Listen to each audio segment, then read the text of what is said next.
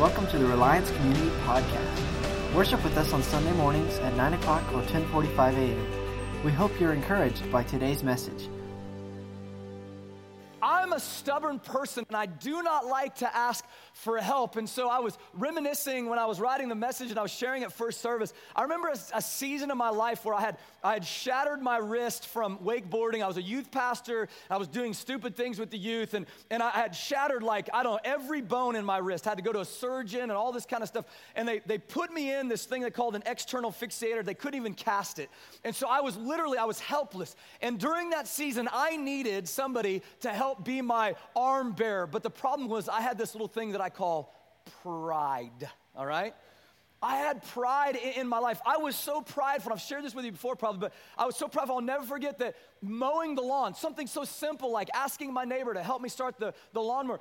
We had one of those lawnmowers with the safety guards that you had to hold down, and you had to hold that down while you pull, you know, pull the cord. Well, I couldn't grip anything, so I duct taped my hand to my mower. And and then I had to come around and I was trying to pull the mower and I finally got it started and I was really proud of myself. And then my neighbor comes over and they're like, You're an idiot, all right?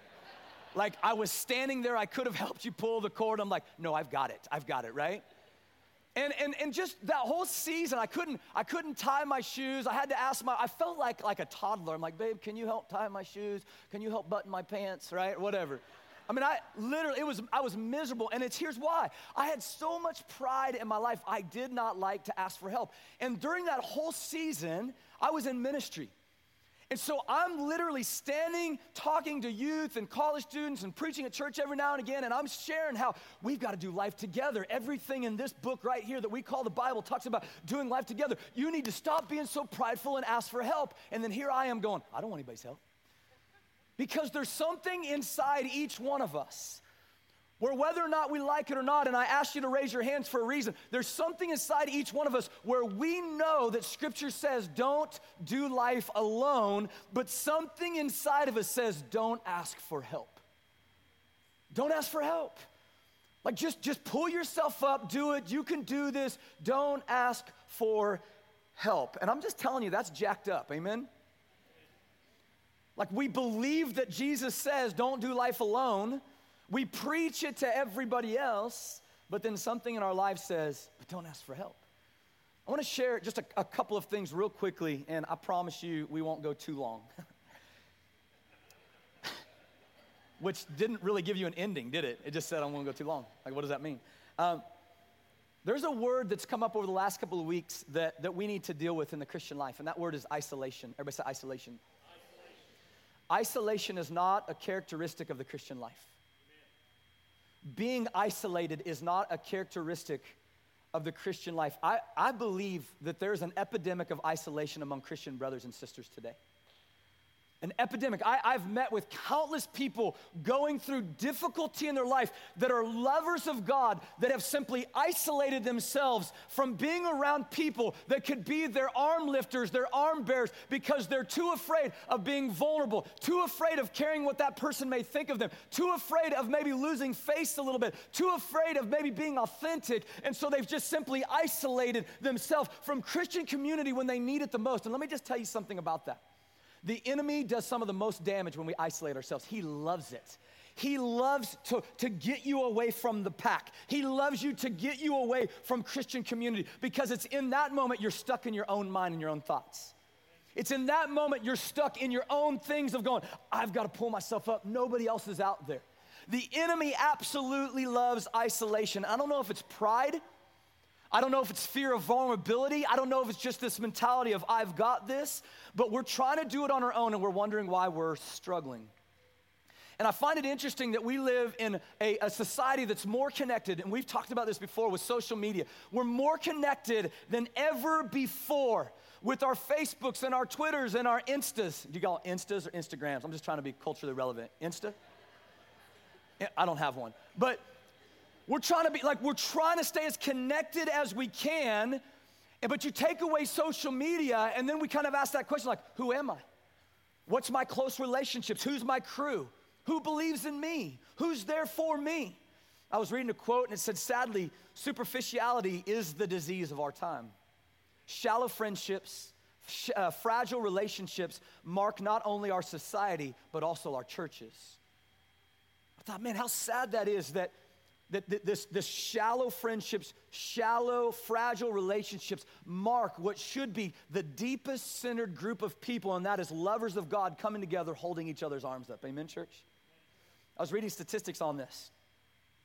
And uh, I've shared some of these before, but it just keeps growing and growing and growing. And it says that if you've got some deeply saddening news, you just found out you, you got cancer or you're sick or whatever, or you've got some amazing news, you just found out some huge praise report that they were doing statistics like how many people have somebody they can talk to. They said um, over 50% of the participants they polled listed one name that was close enough to call if they had a tragic event happen or a positive event happen in their life.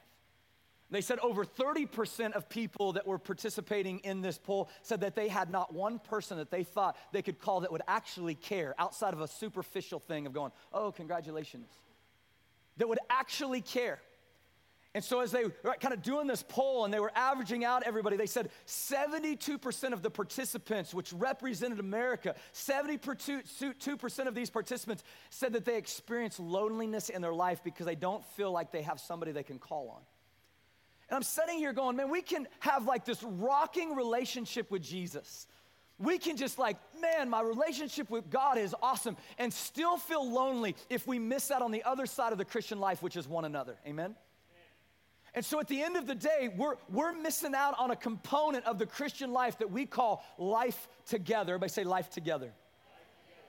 And so to have that, though, we have to buy into relationships. We have to buy into opening ourselves up. We have to buy into it's time for you and I to get a little close. You've probably experienced this if you've come to Alliance for any amount of time. We love to hug, all right? And so even if you don't love to hug, by the time you tell us that, we're already coming in for the embrace. So it's like, I love to hug. Can I give you a hug? And by the time you're saying no, we're like, mm, get in here. and then you have a choice like, I'm never coming back or I'm coming back, right? But you'll never say they didn't love me, hopefully. You won't say that. I was thinking about this at the citywide prayer the other night. You have, you know, five, 600 people gathered together at, at uh, Central Community Church, and it was all these different, you know, church backgrounds and denominational backgrounds, all in there worshiping Jesus. And, and uh, Sam, that he was leading it, and he said, um, he said, hey, why don't you get up? Let's do a meet and greet time. Get up, give somebody a holy hug or a holy kiss. And usually you follow that with, I'm just kidding about the kiss, just give him a hug. Well, he didn't say that. He just said, give him a holy hug. And I'm like, somebody kisses me, it's on, right? I'm just saying. Like, I'm all for this, I am not for this, all right? But it's biblical. Let me tell you, you'll find it in Scripture. We'll, we'll read about it here in just a minute where there was such an in tune, embrace, in close relationship in Christian community in the time of Jesus and in the early church where they saw themselves as brothers and sisters in Christ. They didn't come into big churches on a Sunday morning and only know each other by the neighbor that I always set by in church. That's not how they knew each other.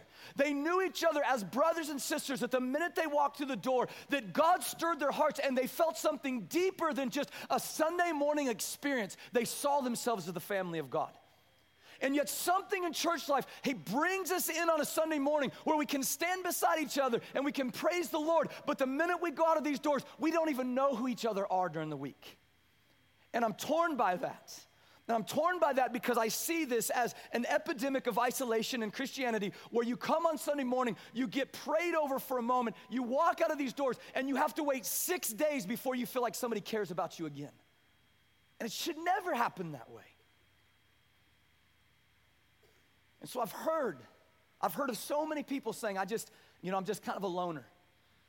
I'm just, I'm just kind of one of those people who don't have deep friendships. I'm just kind of one of those people who I just kind of like to do life on my, on my own. And I'm going to tell you something.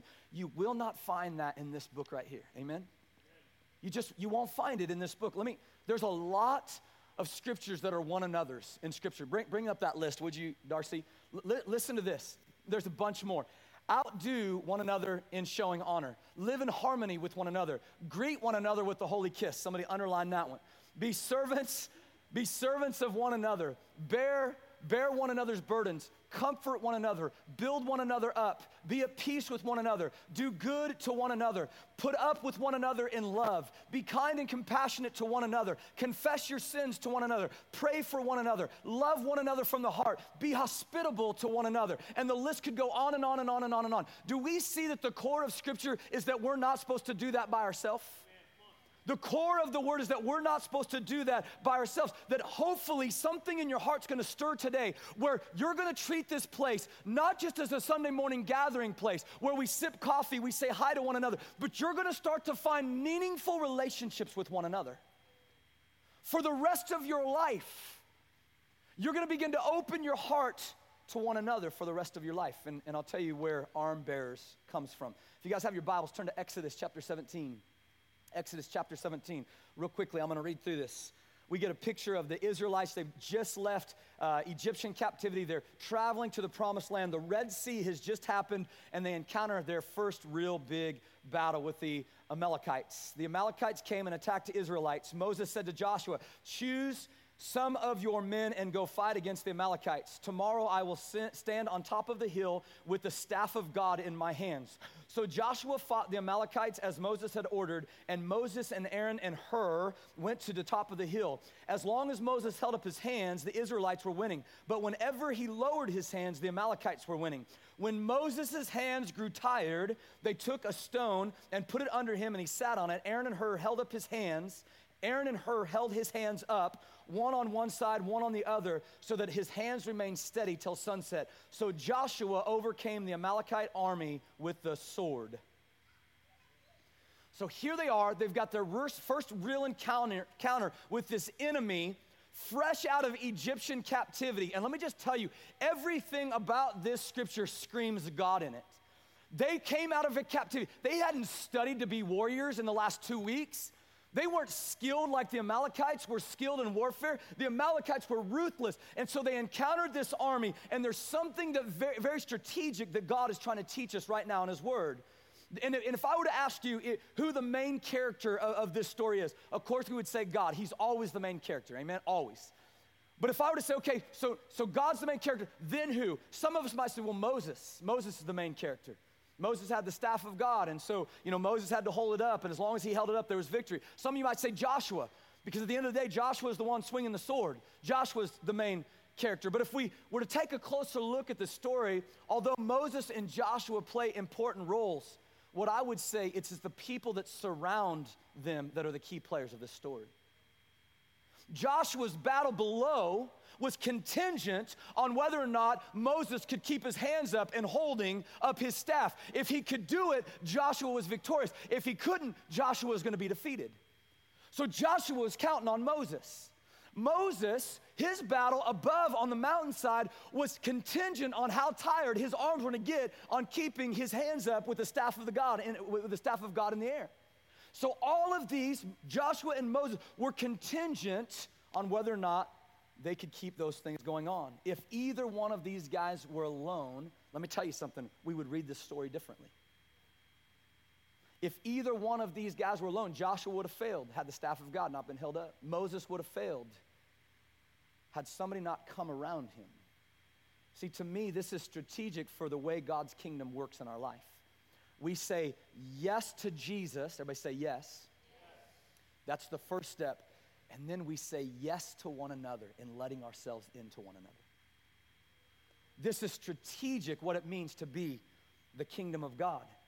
God knows all things. We know this. God knows all things. And it wasn't like God wrote this story and he asked Moses to go up to the mountain and hold his hands up. And Moses is holding his hands up. And then God is like, wow, Moses, I didn't realize that you were going to fail in your strength.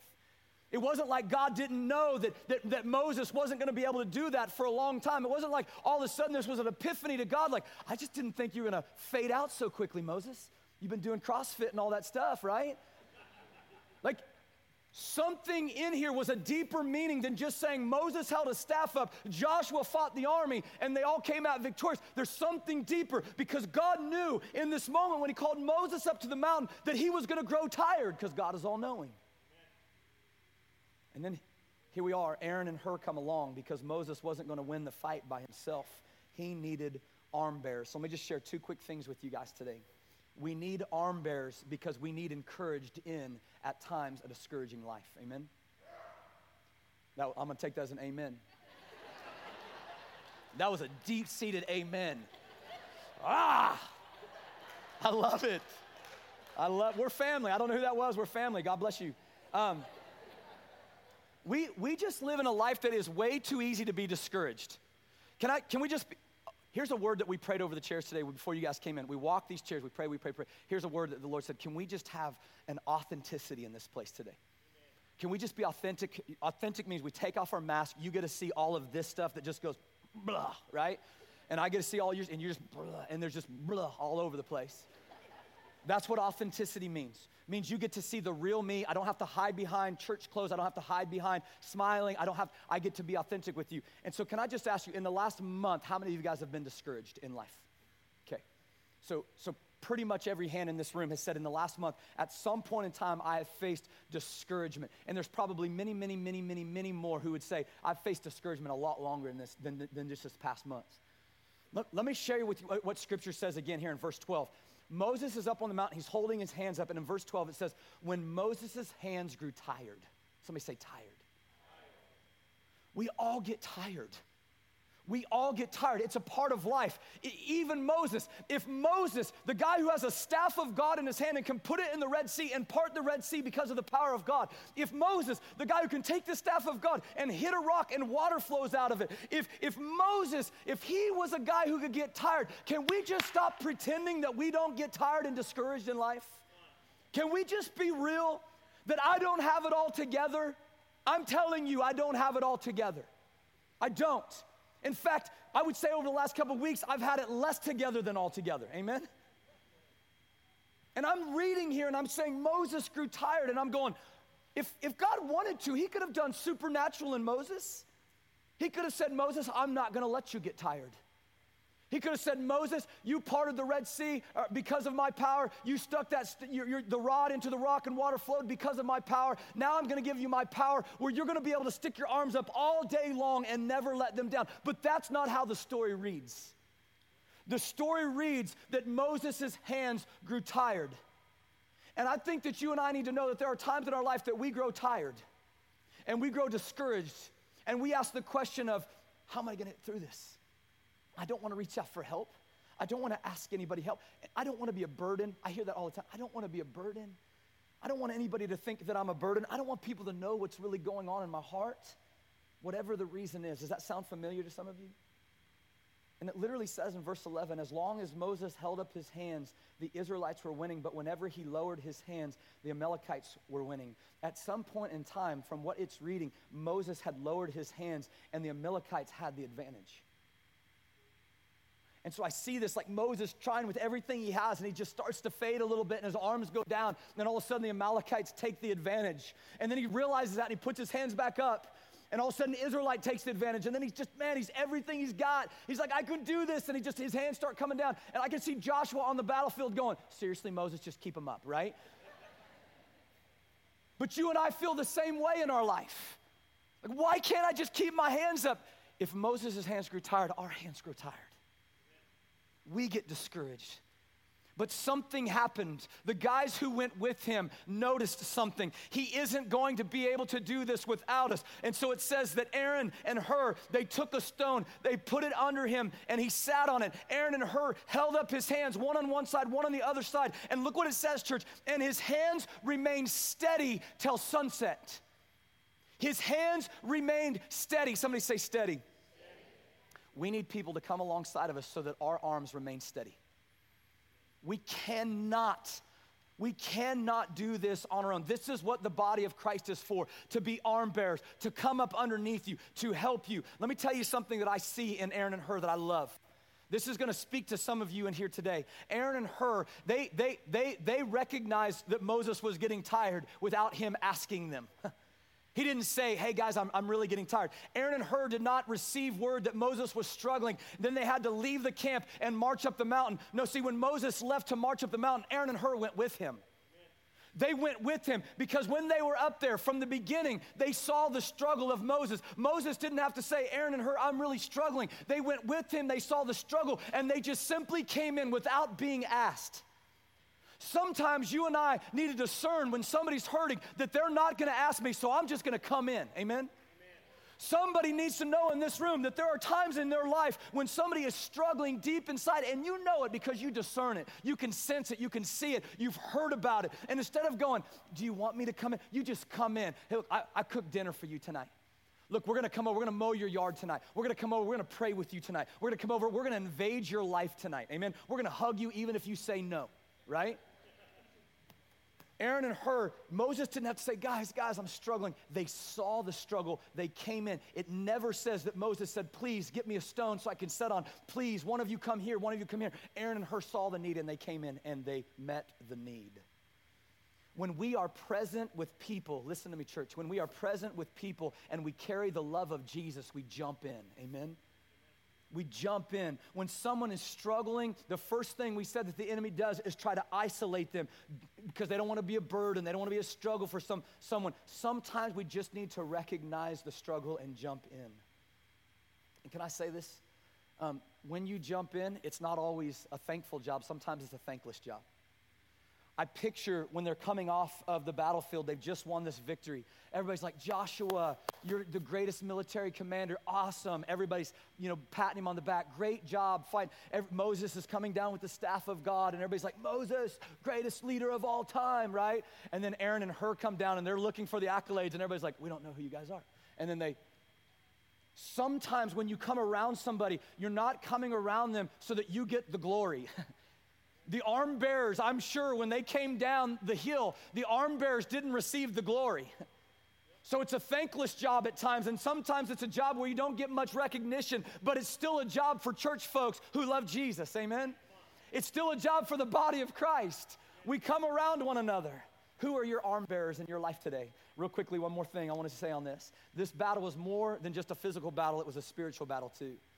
The physical battle that was taking place obviously was happening, but there was a spiritual battle that was taking place as well. And we need people to come into our spiritual battle. While Joshua was fighting a physical battle down on the field, Moses was fighting a spiritual battle in the will.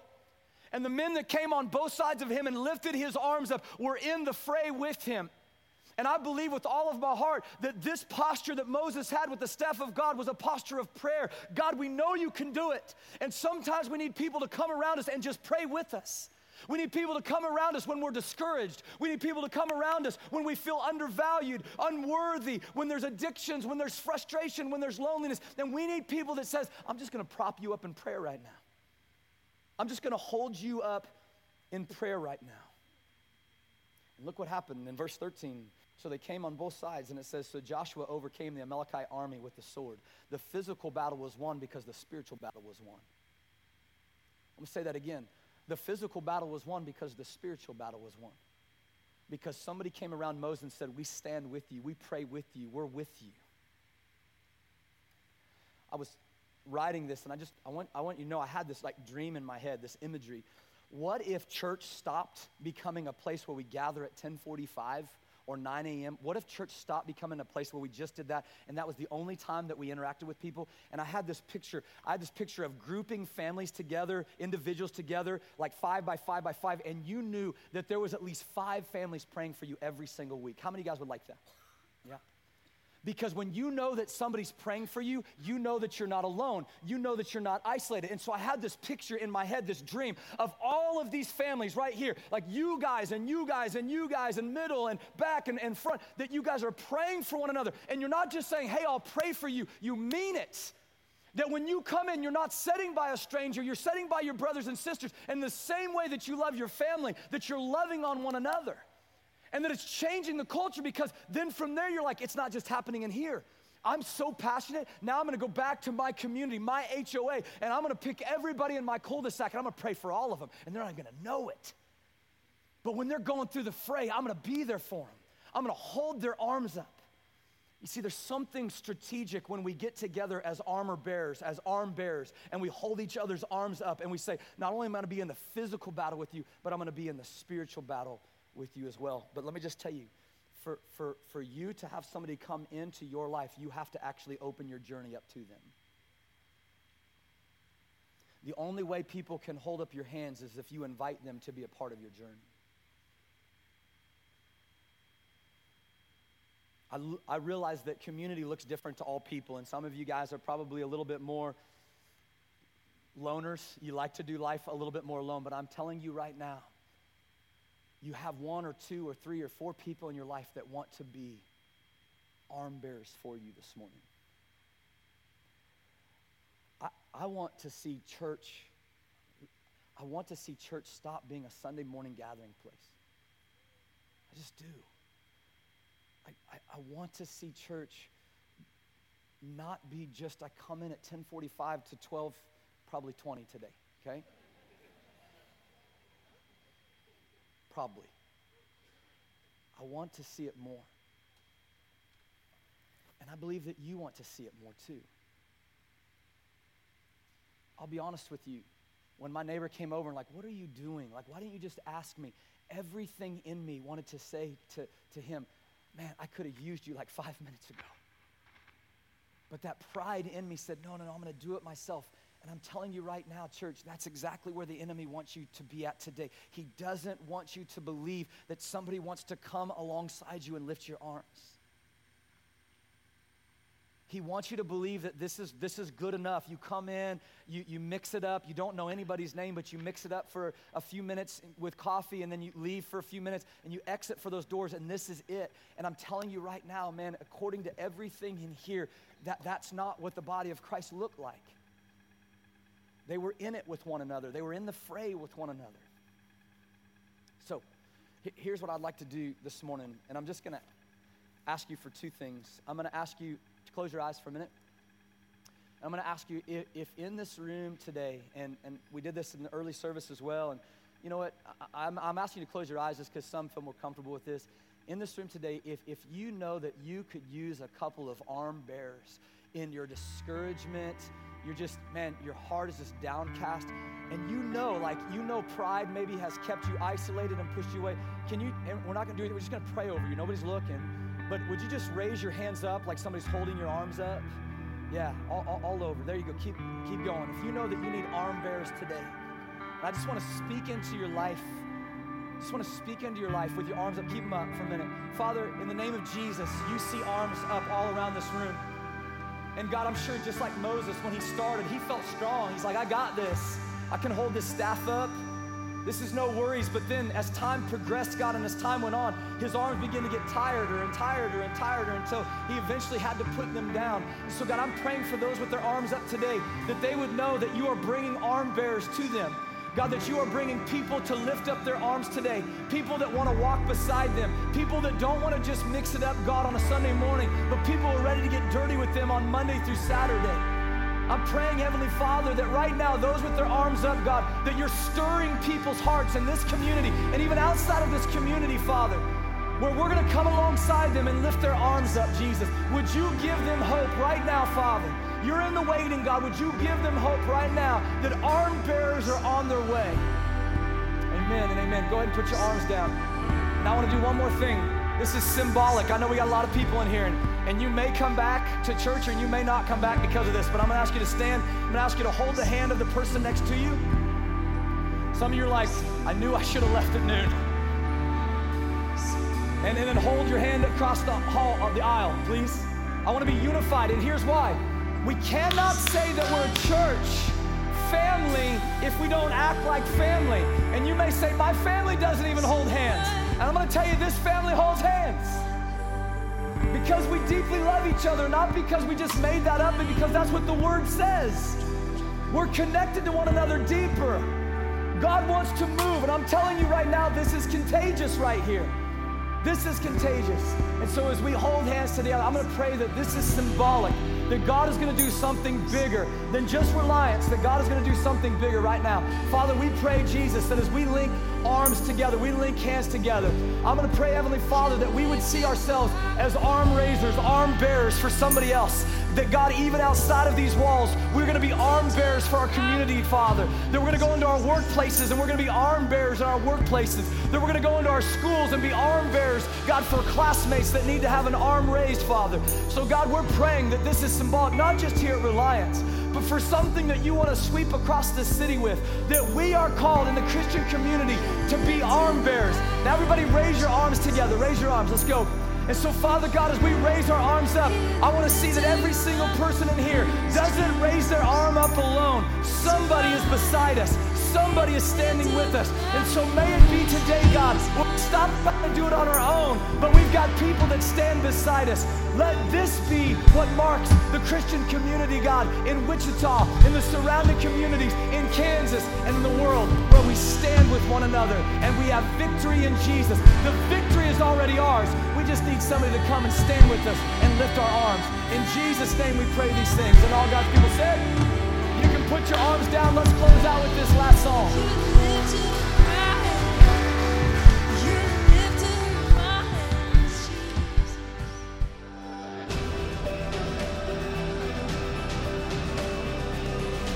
Thanks for listening today. If you want to find out how to get involved, go to reliancecommunity.org.